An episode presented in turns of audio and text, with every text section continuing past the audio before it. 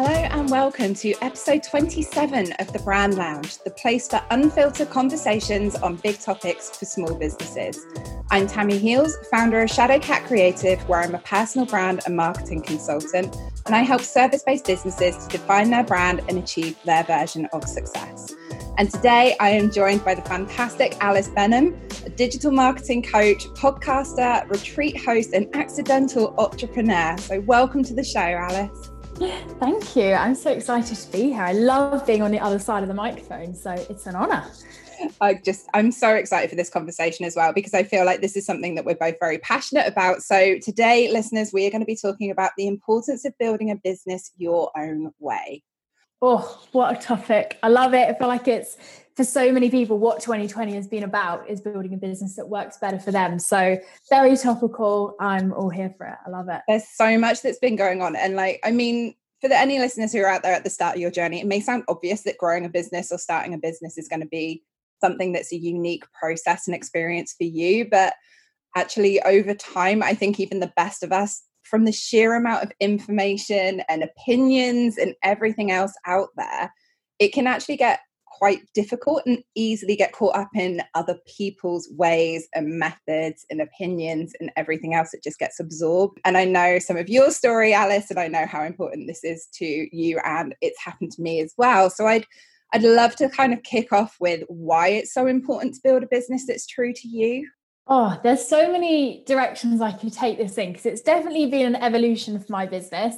If the me of, so I was five years ago, I was seventeen when I first stepped into business. If the me of then listened to this topic, I'd be like, why is this relevant? This isn't something we need to worry about. So I've been on a total journey with this.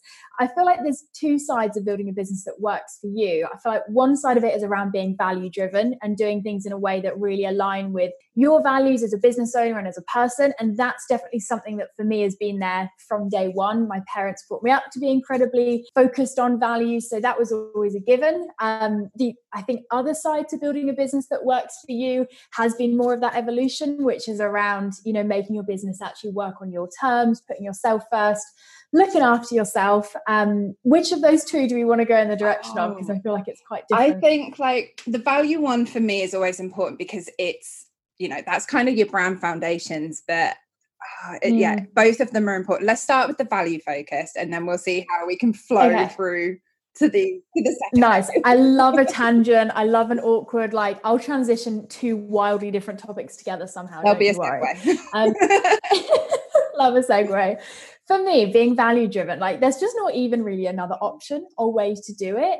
I think what makes small businesses so brilliant is that they're made by people, and what we love about people and what we connect with people over is those shared values. And that's often, you might not use the language of values, but very often when someone is saying like, oh, this person is so great or this business is so great, what they're touching on is actually one of that business's values and how that then kind of looks or manifests in a physical space. So I think for me from the start, it was always a given that I was going to do things in a value-driven way, but I very quickly realized that wasn't how everyone did things, um, because, you know, all of our values are different. So what looks like value-driven business ownership to me looks very different to someone else. Um, and I think it's very easy, especially at the start, to get all these conflicting messages of here's the secret to that, and here's the blueprint to that, and here's what you need to do for that.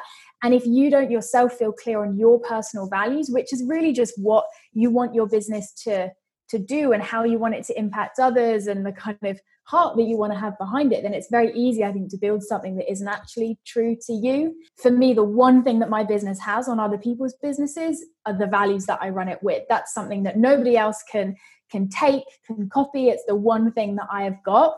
So for me, it's so important that that is sat within everything. You know, my brand values, which I'm not going to try and say them all off the top of my head because I will always get one wrong, but generally it's around being transparent, impactful, kind, couple of other words. For me, you know, everything I do is lining up with that. So the way that I treat my team, the way that I create content, the messages that I put out there, my client onboarding process, you know, my administrative process. For me, if everything lines up with those values, not only is my business so much more joyful for me to run because I feel good about everything I'm doing and I never feel icky, uh, but also my business is so much more appealing to other people because other people are drawn to values. And that is very often why people pick one business over another. like you said, it's the brand foundation, and brand is why you pick one business over another. So values are, are within that. Yeah, absolutely. Breath. I could not agree more. And there's a couple of points in there that I really would like to talk about a little bit more. So the first one is the fact that your values, like you said, are absolutely unique to you. And we've spoken on different episodes before where you can establish and make your brand stand out by differentiating yourself using your values. It doesn't have to be something like price. It doesn't have to be anything else. You can use your values to attract the people that you want to. And it really is key. And it's it's like you said there, those values then need to influence every stage of your business. I think one of the mm. early mistakes that I had was I was trying to build values I thought people wanted rather than the values that I knew I wanted to have. It was really tough because it's trying to kind of align yourself with your assumptions about someone else, which never a good thing, should never assume, but also then having these kind of unfounded expectations because they were built on these assumptions of other people. They weren't true to me, but then also I found it very difficult to try and find ways for those values to kind of meander through the rest of my business because that's what they should do. And like, I knew yeah. all of this. This is the work that I do. And I still found it hard. And I still got caught up in that kind of wave of, everyone talks about your audience and connecting with your audience, but it's almost like your audience, in air quotes, is one thing for everyone when it's not. It's so unique for each business. So your values will differentiate depending on your audience, depending on you, depending on everything else. Yeah. And values evolve as well. You know, the brand values that I had a couple of years ago, slightly different, you know, not too different, but definitely a different version of the values that I sit with now. And I think that's one of the best things about business is that you're always learning. For me, every day that I run my business, I get better at knowing what I want to be true about my business and what I care about and what's important to me. And that learning continually just keeps shaping those values that I have. And absolutely, like you said, it's almost like that Venn diagram where it's values that are important to me, values that my audience want to see in a business that they work with. You've got to find where that overlap sits, because it's not necessarily just your personal values. It's where your personal values also make sense in a business yes. setting. And I don't think that's something you can figure out by thinking. No. You can't sit there and actually make that Venn diagram and go, okay, you know, you can, if you run your business for a few years, start to have those answers. But I think the best way to do it is just start running your business. You'll very quickly realize what does and doesn't feel good. And that's going to tell you what your values are.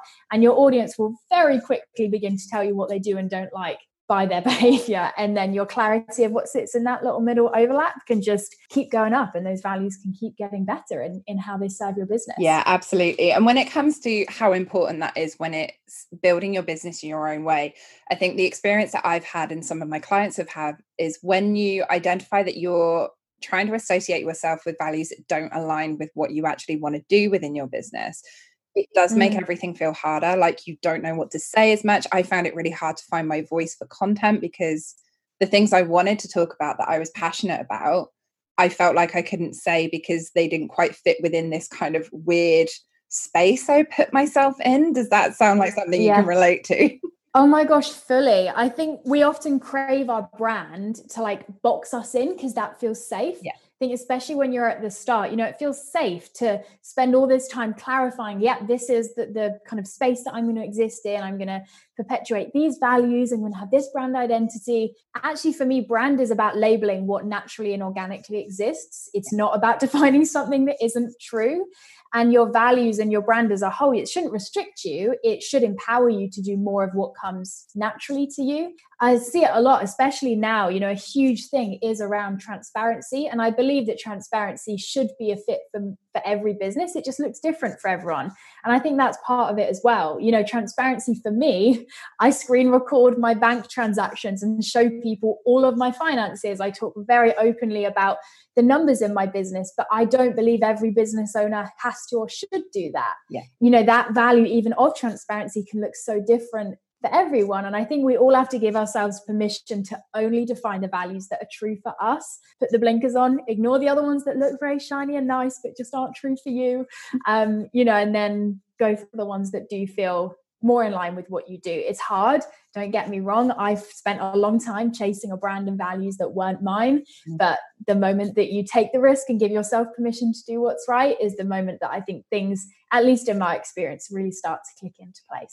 Yeah, I would agree with that. And I think that the way that my business has developed kind of mirrors a lot of that. It's like as the as I evolved and kind of embraced more of what I wanted to do within my business and how I wanted my business to feel, who I wanted to work with and how I wanted that to connect, the more the values just kind of made themselves apparent almost. It was mm. just kind of, they came to the surface because it's it's recognizing what you're saying, how it feels, how your audience resonates. And it's like, oh, okay, these are the points that they're connecting with. And these are the points that hold passion and sway over what I want to do and the impact that I want to have. So it's almost like they kind of help self-identify within your business after a while. Yeah, it's it's that labeling thing, right? Mm-hmm. Where you're not sitting down on day one and deciding what they are. Yeah. You're starting to run your business and then exactly like you've said, just noticing what is showing up for you. I actually find for a lot of people, we find it easier to think of the values we don't have than the values that we do have. Um, so a good exercise I always find is to think about all the things within your industry, within your space that annoy you, all the ways of showing up, all of the ways of treating people, all of the ways of running their business that really grinds your gears. That's telling you what your values are, because the opposite of what that person is doing that really frustrates and annoys you is what you want to be doing instead. That was definitely true for me, you know, in the marketing space. Hello, there is so much ickiness and uncomfortable ways of selling that I'm just not here for. So for me, I turned what felt like quite an unproductive and annoying emotion of just like, these people piss me off, into, oh, one of my values is that I want to sell in a way that feels really this. Oh, okay, that actually tells me more about what my values are. So yeah, it's definitely a self exploration exercise rather than a kind of pen to paper figure it out one. Absolutely. And I think like anyone that I've spoken to, and I'm sure I would love to hear your input on this as well, but it's kind of within the first six months to a year of your business, like where you start out to where you end up generally mm. is kind of, for me, it was unfathomable. I didn't ever imagine. And it happened again this year in twenty twenty. So my business has been up and running for three years, but I feel like twenty twenty has compressed five years of plans into one, because I've had to make those decisions and I've had to push myself further than I expected. And it felt almost like the difference between like, the only thing I can relate it to is going to the gym and just kind of faffing around and hoping yep. to get results, and actually going mm-hmm. to the gym with a, oh, okay, so this is what I want to do. This is what I'm going to focus on. And I have a plan, because it was almost like that set amount of time is, it makes that difference. And I've, it's just evolved so much more because I've put the work in to kind of have a look at how I want my business to go and how I want it to feel. And I've let go of a lot of the crap that I had accumulated. Yeah, it almost creates that anchor point, doesn't it? Where you're, like you said, you're not flailing around, not knowing where to start, not knowing what to do, but you're like, okay, I'm almost grounded in this brand identity and these values that I have. And I would totally agree with you. I think in a year like twenty twenty, we've been shown as business owners how important it is to have that internal clarity, because there were so many times throughout the year, you know, when we first went into lockdown, when we came out of lockdown, when all of the awareness around Black Lives Matter was being raised, you know, us as business owners were presented with a lot of questions of how are you going to respond to this and what are you going to do? You know, how are you going to adapt? How are you going to speak up? How are you going to change what you do? And I think those decisions are made so much easier to make when you have your values and you're sure on them, because you're not going, oh my gosh, there's so many things I could be doing. You're going, okay, I have these values which tell me that these are the options available to me, and this is the way that I want to respond to this. I think it gives you that kind of internal strength that I think is so hard to get when you run a business, because it's just you and your brain, and it can be really hard to trust yourself and to know what to do. But hey, when you have values, it's almost this like concrete, no, no, this is what we're doing. And then when we make decisions, we just have to always keep that in mind. And in my experience, especially in this year, oh my gosh, having those values has just made so many of those decisions that bit less challenging and tiring to try and answer. Yeah, I agree. I think going back to what you were saying earlier about, we like to box ourselves into like this safe little safe little room where everything mm. is kind of cozy and you know everything's black and white. Whereas actually having values, it gives you a framework that you can almost sense check what you're doing and make sure that it does still fit in line, but it gives you that freedom to expand and evolve. Because if you do build a box around you, it's really hard to break out of that, which then means that eventually you're just going to get a bit stagnant. Yeah. And it humanizes you, right? Yeah. Like having those values, which as long as they are the right values for you, they're going to be very connected to you as a person. And I think, yeah, then they do make your business that bit less black and white. But at the end of the day, a black and white business, not literally, because my business is very black and white, so I'm not referencing my branding here. Monochrome business. Um, exactly. But black and white in the sense of what we're talking about here, you know, I don't think that's a business that can evolve, because it's going, here is what is true, and there is no nuance to this, and there is no, you know, area for growth to this. Whereas what I love about values is they're so connected to you as the business owner. And as people, we're always changing, always evolving, always growing. So the values and therefore the business are doing the same thing. Yeah. I think if you want an easy way to stay in touch with your business and to make sure your business is evolving and shifting and therefore staying relevant, to me, having values and making values something that you're constantly checking in on, it's a really important step. Just having them is pretty irrelevant if they don't become part of your language and part of your everyday. Um, yeah, I think it just helps with that as well. And it's so interesting to have this conversation, because I think for me, being value driven is now so just intrinsic. I forget, flip, like this would be really hard if I didn't have these values here. I'm kind right. of appreciating how much they do. I think it's also like for anyone who's out there who's starting out their businesses and the whole concept of brand values either feels overwhelming or you're not quite sure what it is.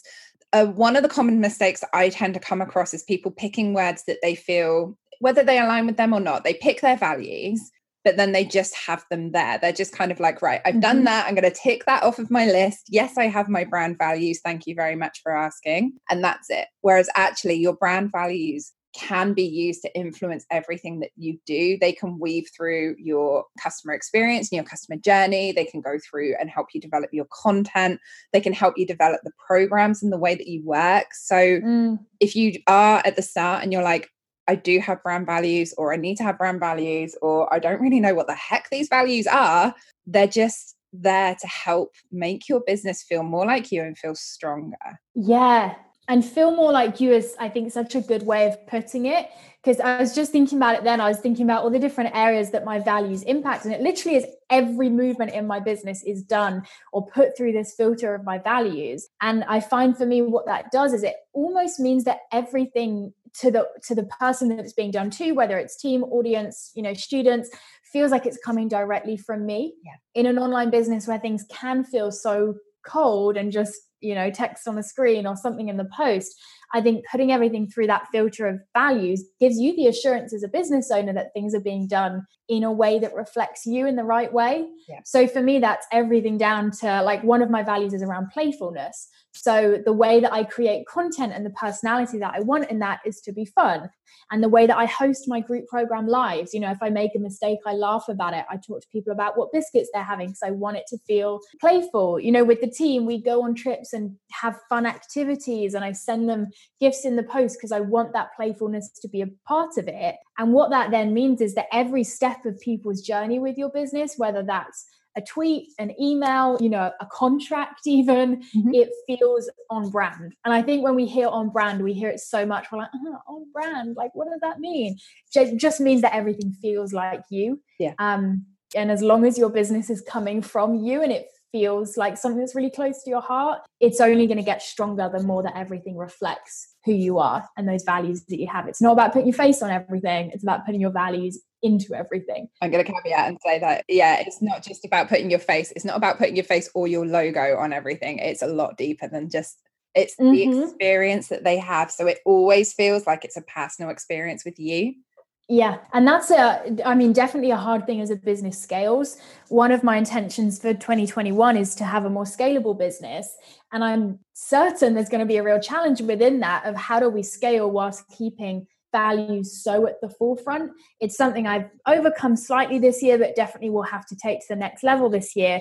But, you know, as you go from twenty people in a group program to one hundred, okay, how do I make sure that that experience is even more value driven? Because they're not going to get that one-on-one from me. I'm, I can't remember everyone's names or know everyone's, you know, children's names. So how are we going to make sure this is an even more brand led and personal experience? And I think if you value that from the very start, it is so easy just to make it part of your every day. I definitely didn't. I had a moment where I went, oh, values aren't just about not being a dickhead. It's also about everything within my business. And then I had to change all my onboarding processes and all that stuff to reflect it. Mm-hmm. Um, but yeah, it's an ongoing challenge. I don't think you tick the box of, yep, my values are reflected, because every time your business shifts, which for me is a pretty much daily occurrence, mm-hmm. things need to change in order for those values to stay true. So not always easy, I think, to keep them front and center.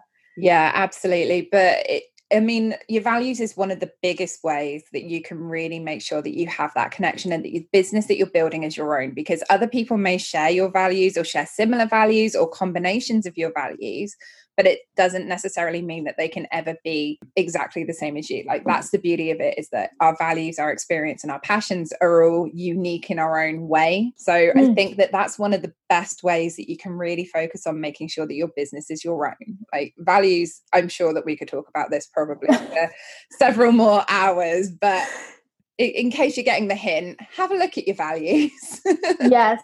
And make them part of your everyday. Get yeah. them up on your wall. I've got them as my, I have a phone background I like cycle through. Mm-hmm. Uh, and one of them is my brand values, because I do just have to keep reminding myself of them. And it's like any muscle, you know, the more that you put every decision through that filter of, how do I do this in a value-driven way? The more it just becomes second nature. So for me, I find myself, my coach can vouch for this, I'll always be like, I'm so worried that I'm not value-driven anymore. And then we go through this process of them pointing out to me, well, your values have become so natural for you to implement. It's not as physical of a process anymore, but things are still value-driven. So I think aim to get to that point where you flex that muscle so much that then it's like, okay, cool, this is just part of the everyday. Yeah. Um, but don't expect it to be that way instantly. Think no. You've got to get the ball rolling.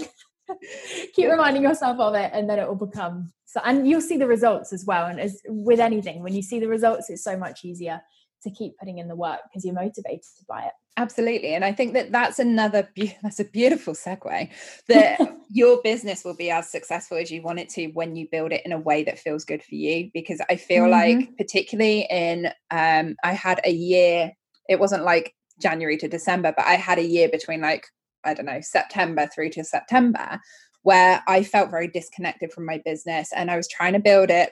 And I realized looking back that I had just kind of, I went into panic mode. I looked at everyone else's advice that was available on the internet and I was kind of like, right, okay, so everyone's doing this, they're doing that. Maybe I should take a bit of this, maybe I should take a bit of that, and I'll put it all together. And I ended up with this bit of a, almost like a bit of a Frankenstein's monster of a business that had been built around mine with all of these things bolted on. Um, mm. And the way that I describe it with my clients is that it just made my business feel really heavy. Like, I felt really weighed down by it. And it's only through this year, or through twenty twenty, that I've kind of stripped all of that out, which is now what I do with my clients. And you strip everything out and then actually go back to the basics, which is something that, again, I know that you're very keen on, where you take your business back and you're like, right, okay, so start with the foundations, build yourself mm-hmm. back up. So when it comes to the noise of the internet, and mm-hmm. I would love to hear your insights on this, particularly being a coach. Yeah. How do you kind of manage that, or how do you work with your clients to kind of manage ignoring like the noise and the conflict of all the uh, gurus?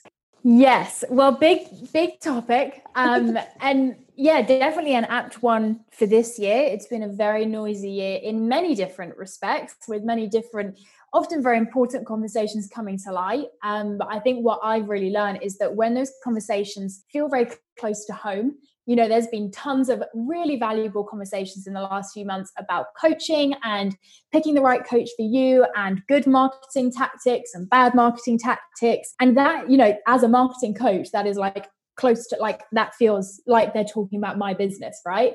So I've definitely learned in that process, you know, it can be really hard when conversations, even if they're conversations you agree with, which marketing in a value-driven way and picking the right coach for you is absolutely something I preach personally and agree with. Um, it can still be really difficult to hear that, because in my experience, every time, or at least this is what happened for me, every time I'd see a conversation around like, oh, we need to, you know, cancel these coaches that are doing things this way, I would just immediately assume they're talking about me. That's about me. Oh my gosh, like everyone overnight is just going to decide they don't like me anymore and my business is going to end. And probably some of that was down to tiredness. I think my brain was getting a bit dramatic. Um, but that noise can be really paralyzing, and it doesn't feel that paralyzing and noisy all of the time, but I've definitely had experiences this year where it has got that much. And the most simple, but I think most impactful advice you can give for that is just to take a step back. To me, like, showing up online is amazing. It is the only reason my business is where it is today.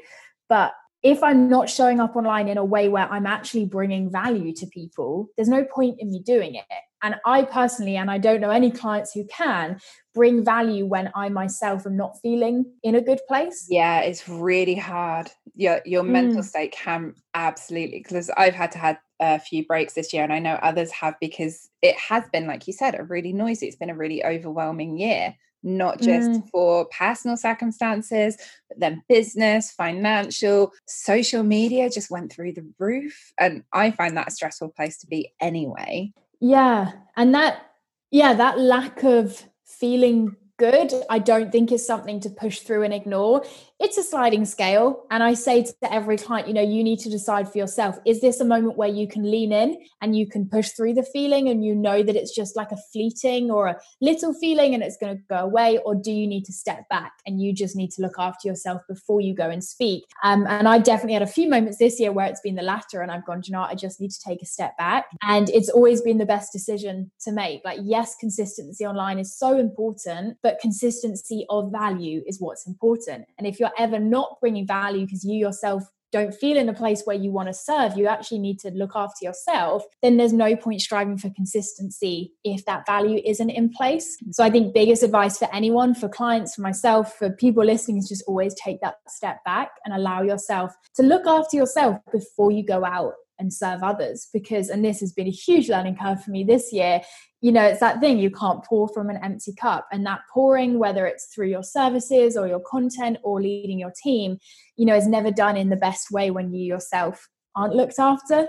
So I think on a big scale, step back when that noise comes up. And I think on a smaller scale, you know, obviously I still exist online now and the noise is still present. I find it's just knowing how how I walk myself through that. So I personally follow very few people online. I don't even follow some of my friends, and that's not because I don't like them or their content. I'm just so conscious of what I consume, yeah. because I know that everything I consume has a very subconscious effect on me, and it's the same for everyone. So I have to be pretty savage, and it has sometimes got me in sticky situations. And I don't know, could my business grow quicker, quicker if I networked more? Maybe. But for me, that kind of very curated consumption is so important. And then on the days where I do find stuff, even though I don't follow them, because you know how Instagram loves to show you oh yeah I haven't asked for, um, I think it's just knowing how I help myself. So for me, it's always about taking it back to my values and going, what is being complained or talked about or, you know, discussed here? Is this something that's true in my business? No. Okay, ignore it, Alice. Is this something that is true and this is actually calling me out a little bit? Okay, let's sit with that. Is that important to me? Do I agree with that person? You know, do I want to change something as a result? I don't think it's that blanket approach of like, just go and read your wins folder and ignore it. That's relevant some of the time, but we also need to be open to being called out and being shown other perspectives. So I see it, I don't know what it's called. Like, there's a lot of like flow diagrams yeah. where I'm like, is this something that's true about my business? No. Okay, let's move on. Like, get over yourself. Is it? Okay, now we question it and kind of sit with that a little bit more. I love that insight, because it is important to recognize when things maybe are going a bit skew-iff. And I think that, again, part of the noise and part of the things that are easy to get swept up in is being told that, oh, it'll all be okay. There's a few things at the moment that I've been seeing quite a lot that I find a little bit problematic, and it's always trying to choose whether whether the issue is my opinion or whether it's something that I feel like I should have a voice on as yes. well. Because the whole coaching thing, like I've done an episode before where we talked around with, I talked with Siobhan Fox, because I didn't know whether to class myself as a coach or a consultant, because I had a huge thing around the way that the term coach was being used. Yeah. Viewed by other coaches more than anything. And then also social media seems to be this place where it's like, you can be incredibly vulnerable and expect people to just support you, or you can be like, in a positive way, I think it's great to have this transparency, but equally that shouldn't be expected of every business. And if you start leaning into that when it doesn't feel right for you, it can be more damaging than anything else. Mm, God, I'm so glad you touched on that, because yeah, I think it is important when you're the one adding to the noise to question why you're doing that. don't get me wrong, there have been times where I've been tempted to, or people have asked me to, or I feel a responsibility to speak up on different matters going on. Now, it's very important to mention it, it depends what the matter is. Yeah. You know, I believe something like Black Lives Matter, that's a human issue. We all have responsibility as human brands to speak up on that. Things which are a little bit more niche to an industry, so the conversations that have been happening around coaching recently, you know, I've not said a single thing. This is the only thing I've ever said about it is within this podcast. Um, but what I have done, I know, little exclusive, you're welcome, um, is spoken to my friends about it. And that's why I think business friends can be so important, because I've had hours of debates about, are they, is this person good or bad? And what do you think about that? And, oh, do you believe this? Or blah, blah, blah. Don't get me wrong, I'm still joining in on the chat. I'm just not hosting it in a public space where it's actually not relevant. I would love, and I wouldn't be bothered to because it's just not relevant, but I would love to question the people that do really fuel and add to the online noise and go, well, why are you doing this? Like, is this something that for you is a personal desire to have a conversation? And like you said, to get that kind of vulnerability engagement, which we never want to admit we know about, but we all know it's a thing. Mm-hmm. Um, and maybe is that more responsibly done in a, you know, one-on-one or just offline setting? I have nothing against people that do want to host online controversial conversations. I've definitely done that in the past. But I think, yeah, you do need to kind of question why. And I would imagine for most people, it's because they're craving, just as you said, that kind of connection and, and for people to see them. I personally get that from my friends, and I find that a much healthier and also less polarizing way to do business. You know, unless it's something that's genuinely, you know, life-changing for my business, what's the point in me polarizing myself over it when it's not actually relevant? Does that make sense? Yeah, no, absolutely. I'm with you. I think that for me, the way that it's something that I hold true in my personal life, which is why I'm very cautious on the opinions that I share. But I have created this space within the podcast to have the conversations I do want to have with people that I know can kind of bring another point of view to it as well, because mm. I'm a big, I'm a big believer that you are absolutely free to have your opinions, but you are not free of the consequences that those opinions may bring. Yes. And if you're not careful with where and how you're sharing those opinions, it can cause, you know, upset, whether it's intentional or not, because I do question sometimes the power of the internet, whether things are done with the intention of kindness or not. Mm. And do you really want that? I mean, is that the way that you want to spend your energy during the day?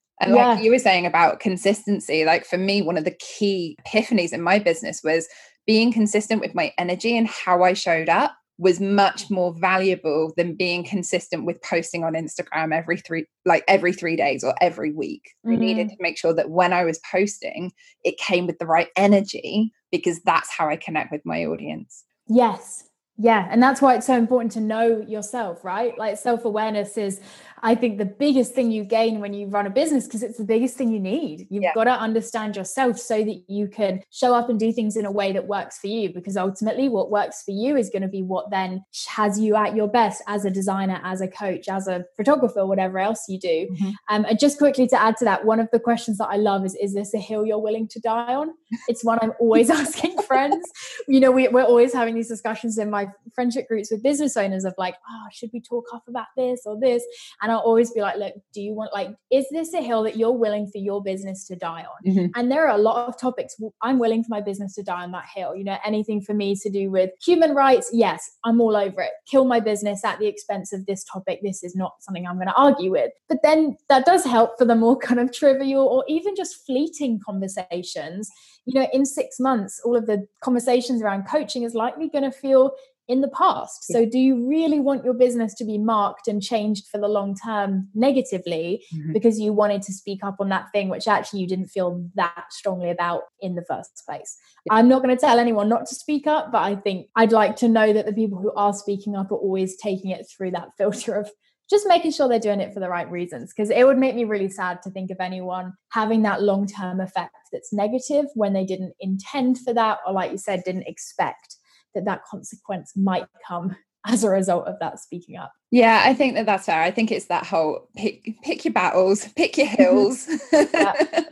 And and it's different for you, what, what's different for others, yeah. you know, like politics, likely in the next election, my business will be willing to die on a hill of the party that I mm-hmm. really think is great. For a lot of my business friends, they couldn't think of anything worse and they would never do that. Doesn't mean I judge them or their businesses, just means that their priorities and values are, are different to mine. And that's the beauty of it, right? We yeah. all get to do in our own way. Yeah, absolutely. And I think that that, again, bring it back around to the values. It's like, if you're worried that your view is going to be polarizing, but you know that it's something that your business is important to you and is important to your business, whether it is mm. relevant to your business or not, like, you're still going to have built or cultivated an audience that likely shares some of your values. So maybe would be more willing to have that conversation if you can articulate it in a way that is embracing conversation rather than kind of demanding responses or kind of, you know, poking a hornet's nest with a stick.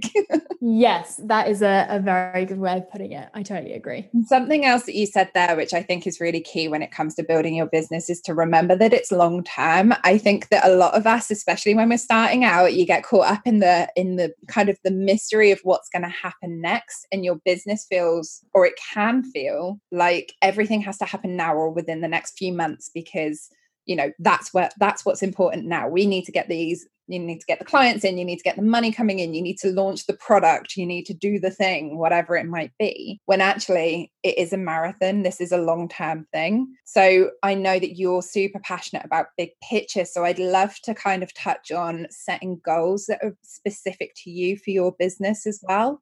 Oh my gosh, you have hit me with the right topic this week. Yes, I could...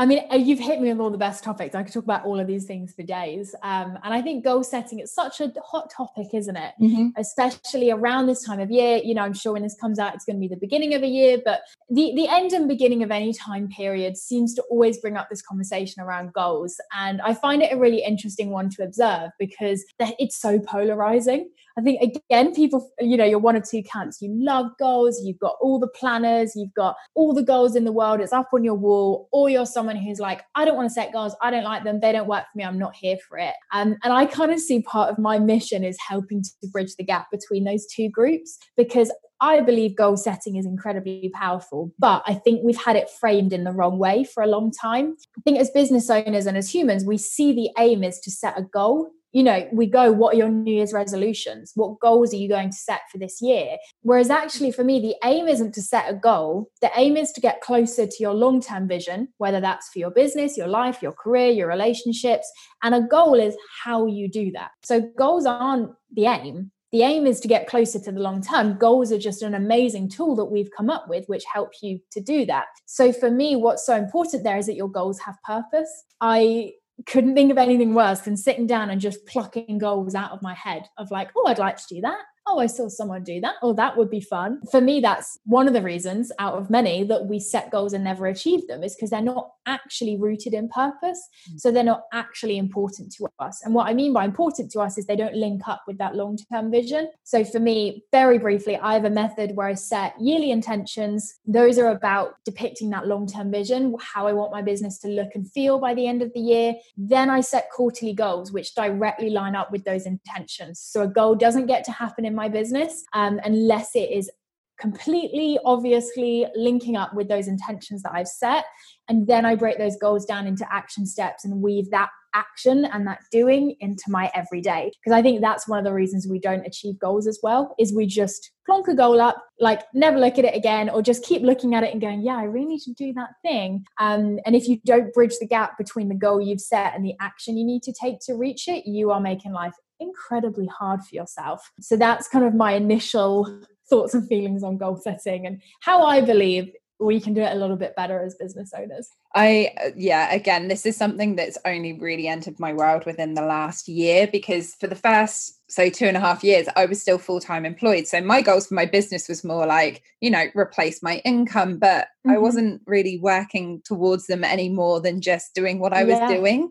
And also that's an outcome, right? Yeah. Like replace, like even for me, like I never have goals around money. Because yeah. for me, money, like, okay, but how? Like a goal is meant to be about how you're doing something. So it might be, you know, I want to sign this many clients, or I want to launch this new program, or I want to bring in two new income streams. Like that's actually actionable. Yeah. Whereas when you're setting a goal around an outcome, you're again making life hard for yourself, because, well, what happens if when you started to action it, you realized the outcome was going to be different to what you expected, but you prefer that? Or I always use this example of like, I feel like exercise and weight loss is such an easy one to use. Mm-hmm. You know, if you say, I want to lose this amount of weight and that's your goal.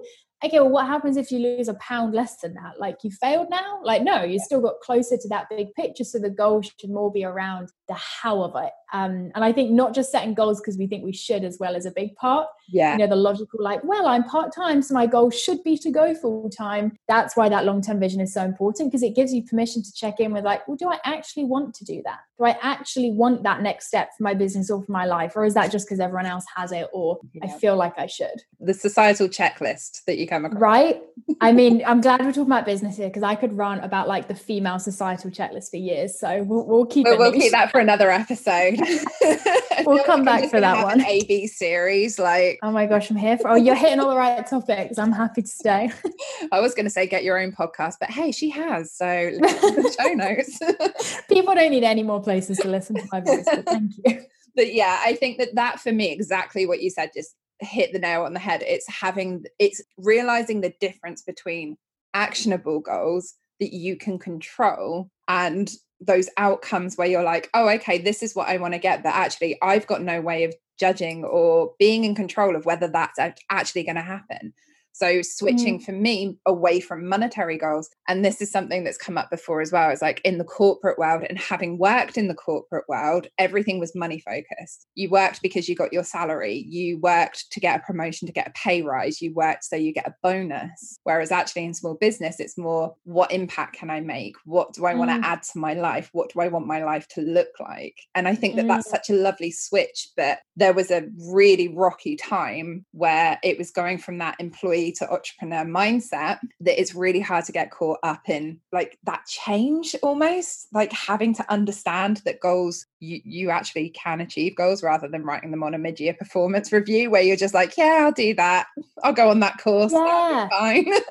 I think that's such an interesting point, because I've not probably worked in corporate before. So I always find it so fascinating hearing people's experiences of that kind of corporate to business shift. And I can totally imagine that, because that's going from goals being a measure of your success. Mm-hmm. You know, has Tammi done well in quarter three at her job? The goal is how they're measuring that. Yeah. So in business, goals are more about, like you said, challenging yourself to go to the next level and fueling, you know, a push of momentum into your business. And for me, that way of seeing goals is so much more exciting yes. because the pressure's taken off, right? I think that's part of our fear with setting goals as well, is that it was like, well, if I set a goal, then I can fail, or then I could do badly. Um, I do think if you don't like failing, then you probably don't want to run a business, because it's a very yeah. normal occurrence when you do that.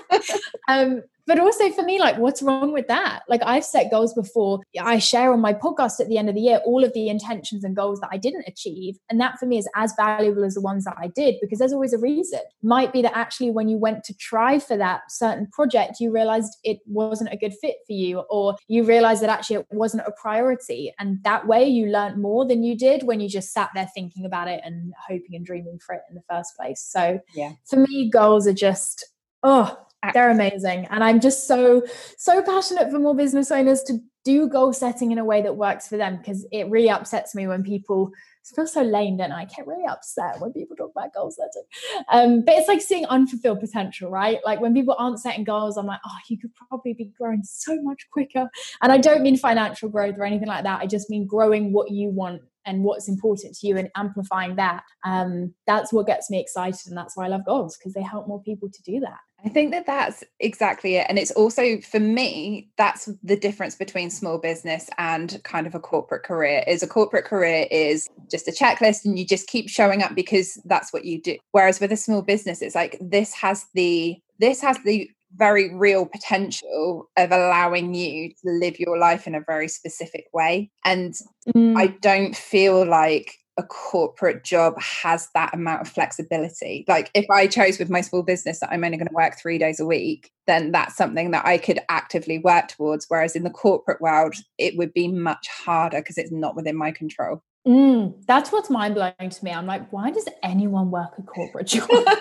I get that, like, my family corporate and they love it, and so I understand, like, I do actually yeah. get, like, for some people's priorities it does work, um but yeah I think when you're used to the autonomy of running a business, mm. it's mind-blowing that you don't get to go, do you know, I'm going to turn up at this time, or I'm going to work these hours because that's when my brain's at its best, or I'm going to take a month off because I deserve it. Mm-hmm. Yeah, that's pretty crazy to me that you don't get that control and autonomy. And I can imagine once you've tasted the good life of business ownership, no going back. I find it really funny to hear that because it took me a long time to feel that kind of confidence around my business being able to facilitate the life that I wanted. Because uh-huh. when I was growing up, it was kind of, it's what you did. You went and got a job. Like that, that was the path that you took.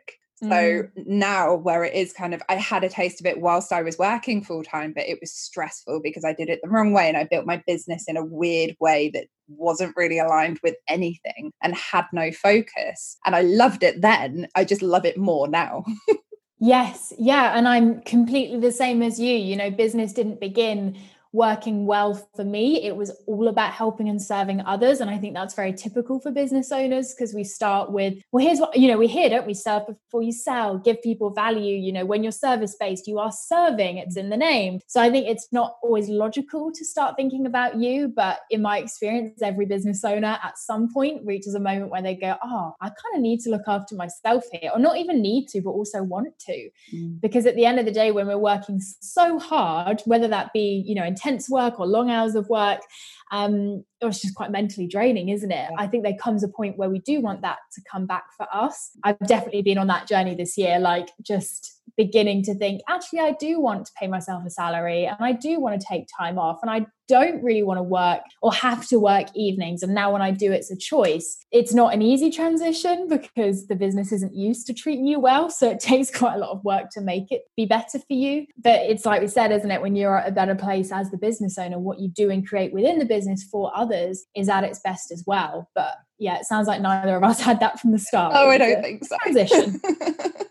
It's a hard thing to value at the start. And, and part of me thinks, you know, I don't buy into hustle culture, but I do think at the beginning, you've just got to get, get your head down, work the hours, make it happen, have that grit. And then I think you do have the, it's easier at least down the line to then go, all right, let's take a step back now and think about how we can be happier and healthier as the business owners. And thankfully now there's some amazing coaches and mentors out there that help you do that. Mm. I know I wouldn't have done it without some good bit of outside support. Oh my goodness. I don't think that I would ever have gotten to the point. No, I don't think I would have gotten to the point that I was at as soon as I did if it mm-hmm. hadn't been for my business coach, because it was almost like having this continuous stream of permission to do things the way that I wanted to, but I didn't think I would be allowed to do in my own yeah. business because mm-hmm. my brain was telling me, that's not how a business works. Mm-hmm. I think especially as women, like we're not conditioned to trust our instinct and to trust what we want and to go after that. So yeah, I think it's really normal that a lot of the time we do turn to coaches and mentors to almost give you that permission slip and just let you go, yes, you want that. Like, let's map out what that's going to look like and help you to make that happen. Definitely the same with me. Like, always dreamed of taking a month off, but until I got someone else to make me do it, never did it. And now I'm like, well, that's a bit like, come on, I'm a grown woman. Like, why can't I just do it by myself? But we all no, need it's it. So weird though, isn't it? But yeah, I think again, another one for the series. The last thing that I would love to touch on quite quick, well, for as long as we want, I suppose, would be kind of um managing self-doubt and imposter. I think that that would probably be the other key one, which we kind of touched on there a little bit, where it's like you need to have, you feel like you need to have that permission. But mm. I mean, I know for me, self-doubt and um, like imposter syndrome is something that I have come up against. And I know that I will, like, we just manage with it now. Like, it's just there. I imagine it's like Mister Punch from like Punch and Judy, just like yeah, that yeah. irritating voice on the side that you just try and ignore. But, yeah. when you're focusing on building your business your way, especially when you're evolving up, leveling your business the way that you have so significantly, do you find that there are ways that you can manage your self-doubt and imposter, or do you just kind of see what happens? I sometimes worry with questions like this whether it's going to make me incredibly unpopular with my answer, because I, but hopefully this just makes it more relatable to people, because I don't think I actually experience that much mm-hmm. self-doubt and imposter syndrome. And what I mean by I hope people find that a good thing isn't that I assume people are the same, but hopefully it then gives a bit of context to how many risks I seem very comfortable taking within my business and how much I literally don't care about putting myself out there looking stupid, all of that fun stuff.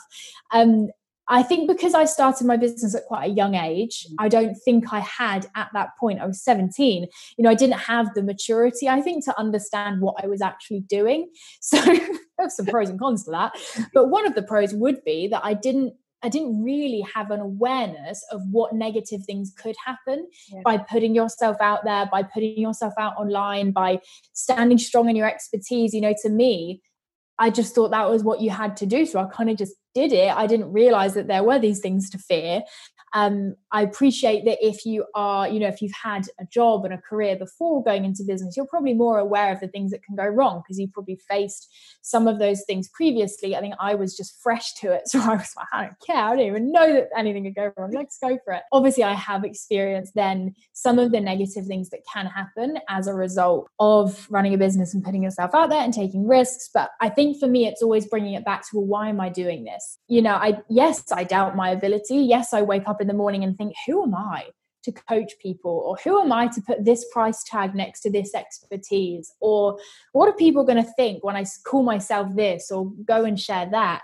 I do have those thoughts, but I don't let them stick. One of my close friends, Chloe Slade, has an amazing um thing she always says to me is, uh, feel your feelings, don't feed them. And right. for me, feeling, not feeding, looks like acknowledging it's there, going, wow, I feel really insecure today, trying what I can do to help myself with that, which for me looks like taking it back to my why and going, okay, I feel really nervous about, I don't know, I'm currently in a very long transition of going from a digital marketing coach to a business coach. It's a three odd year transition, which we're about halfway through. Um, I've so far stripped away digital marketing. We're just with coach at the moment. Don't feel confident enough to add business in. Uh, that's a whole conversation within itself. So with that, there's a lot of those feelings coming up every time I just slowly take another step. And when I do that, I take it back to, okay, well, why am I doing this? Why do I run this business? What impact do I care about it having? What am I passionate about?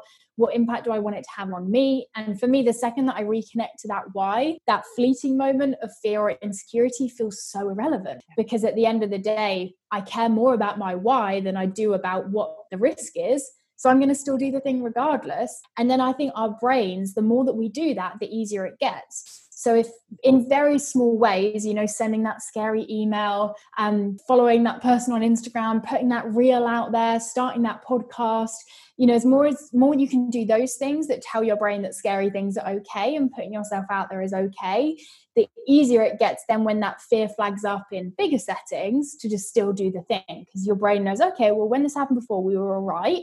And actually a good thing happened. So it's going to be all right to do this again. Um, Quite a practical answer. That's just what no, I like. I like. But yeah, I think feel it, don't feed it. Put the blinkers on. Unfollow people that trigger you. Only let so many people speak into your business. I love the quote of "Don't accept feedback from people that you wouldn't ask for advice from." Mm. I've had a fair few moments this year of some people not liking me. Um, it's been really hard. But at the end of the day, when I question, hey, is this someone that I would ask for advice from? Is this someone that knows me? Do I value them? Do I respect them? Well, I respect everyone, but do I respect their business and what they do? Not really. So, okay, I'm just going to kind of let that one slide. And I, it's not that I don't lay awake at night still thinking about it, but it's that I don't let it sit in my head and define the action I take. Because yeah. at the end of the day, that's kind of what, you know, that's what fear and other people's opinions want to do to you. They want to stop you. Yeah. So the best way you can kind of put your figurative middle finger up to that, whether it's a fear or a person, is just by doing the thing anyway, yeah, and proving to yourself that it's all all right. I love that. I love the practicality of that answer, because I feel like a lot of the time it can feel quite whimsical when you're talking mm. about things that are impacting the way that you think, because it's not a tangible thing, it's a feeling. Yeah. I think that it can be quite hard to manage. And one of my favorite quotes is, you can't be everyone's cup of tea, or you just be a mug. And it's just like oh my gosh, I've never heard that one. That's so good. I don't know if it's one that I've just said for long enough that it was actually mine to start with, or whether I heard it somewhere else. So I'm going to claim credit unless someone else does. Then you can have co-credit. It's fine. Um. Yeah. Oh, that's so true though. It's like that thing about peaches, isn't it? Like you can be the sweetest peach, but some people just don't like peaches. Yeah. So yeah, get over it. Exactly. I think a lot with the self-doubt and imposter is, is this something that, do you, would it be better to stay where you are, or would it be better to try something different? It's like, how much mm-hmm. do you want to try it? and just to remember that n- there's very little in this world that can't be undone or changed if it doesn't go the way that you want. Like there's always yeah. something else that's going to happen. Yeah, it's never the end of the world. And I do think that's what separates business owners from non-business owners, is that we see that exchange and we're always going to go for the thing that's going to get us closer to our why than the thing that feels more comfortable. Now, I'm not saying my gut instinct is always to do the scary thing. Sometimes I wake up and think, wouldn't it be lovely just to have a comfortable life and to not constantly feel like I'm proving myself and I'm leveling up? But the second I explore what that comfortable option looks like, I'm like, nah, nah. Yes, I'm not here for that. You can save that for future Alice if she fancies it. And the- yeah, yeah, yeah. I'm like, my thing in my head is always um, like when I start a family, I'm like, when I'm married, then I'll like, I'm not in a relationship. I'm always like, once I'm married, then I'll have a more normal life. But for now, now we're good. And hey, what is a normal life anyway? Very, very true. Very true. Awesome. Okay. Well, to wrap up this episode, I would love to ask you, from kind of everything that we've discussed and from all your wealth of experience, what would be the one key piece of advice that you'd love to share with the listeners when it comes to kind of building your own business? Oh, flipping out. We've been around the houses. I know. Conversations, like all of my favorite things. I think for me, it would always be around be clear on why you're doing it. And be open to letting the rest follow. I think as humans, we're in love with boxes and plans and structure. And it would be amazing to sit down and write a five-year business plan. But at the end of, I don't think many businesses are built in that way. The best businesses that I get the privilege of seeing and knowing are the businesses that evolve. And they are super crystal clear on why they do what they do and the foundations. And then they let all of the detail of how they do that and what that looks like just evolve, respond, react. It is a way of running a business that feels at times a little bit crazy, but I think it builds the best businesses, um, and it allows you as the business owner to have fun while you're doing it. So any stage you're at, take a moment off the back of this episode, ask yourself why. Why do you run your business for you? Why do you run your business for others? And then make that something you're always aware of. Wallpaper phone, wallpaper phone, wallpaper, phone, wallpaper on your wall, wherever you want to have it. Um, yeah, know why. Let the rest follow. Brilliant. That's fantastic. Thank you so, so much for joining me today, Alice. And where can the listeners find more about you? If they're not already like flipping out, she does not need to speak more. Um, you can come and connect with me over on Instagram, which is my main hangout, and I'm Alice underscore Benham. Share a lot of behind the scenes of running my business, and yeah, just tons of content over there. And then I've also got a podcast called Starting the Conversation. Um, I think it's going to evolve in twenty twenty-one. So all I'll say is that it is about keeping the business world open and honest. We have very real conversations about what it's like to run a business. Um, and yeah, there's, I think, one hundred forty episodes. So feel free to go and have a binge. Unless you're like, wow, her voice needs to stop, which I wouldn't be mad at. I think, like, having listened to not all one hundred forty, I have to say I haven't quite got that achievement just yet, but I genuinely look forward to your podcast when it comes out. Is it Mondays that it comes out? That's the one, yeah. Yeah, and I love listening to the episode. So I would highly, highly recommend, if you're at any stage of your business, going over and having a look. And I will leave the links in the show notes so you can rack up a couple of those episodes after this one. Thank you so much. Those are incredibly kind and generous words. And I've genuinely loved this. It's been so much fun. It's been, it's been a blast. I've had a great time. I don't think I've ever packed so much into a single podcast interview. So props to you. We, we've, we've done that. Yeah, I think it's it's only because I have notes, because otherwise I think it would have been like just carrying on and on and on. It's uh, that's I think that's my error, is that I'll pick one topic and then I'll like die on it for forty-five minutes, and then I'm like, okay, we probably could have probably could have done a bit more than that. So no, I rate that. I think that's a good approach. Perfect. So yeah, thanks once again for joining. Um, thank you for joining me and the listeners today. It's like they will be here too. um, and listeners, if you want to find out more about Alice, including her podcast Starting the Conversation, all the links will be in the show notes, and come back here on Thursday when Alice will be sharing her business journey and brand story with us in more detail. And until then, come and join us in the community on Instagram or Facebook and let us know your thoughts about this episode. Don't forget to subscribe and leave a review to support the show, and I will see you in the Brand Lounge.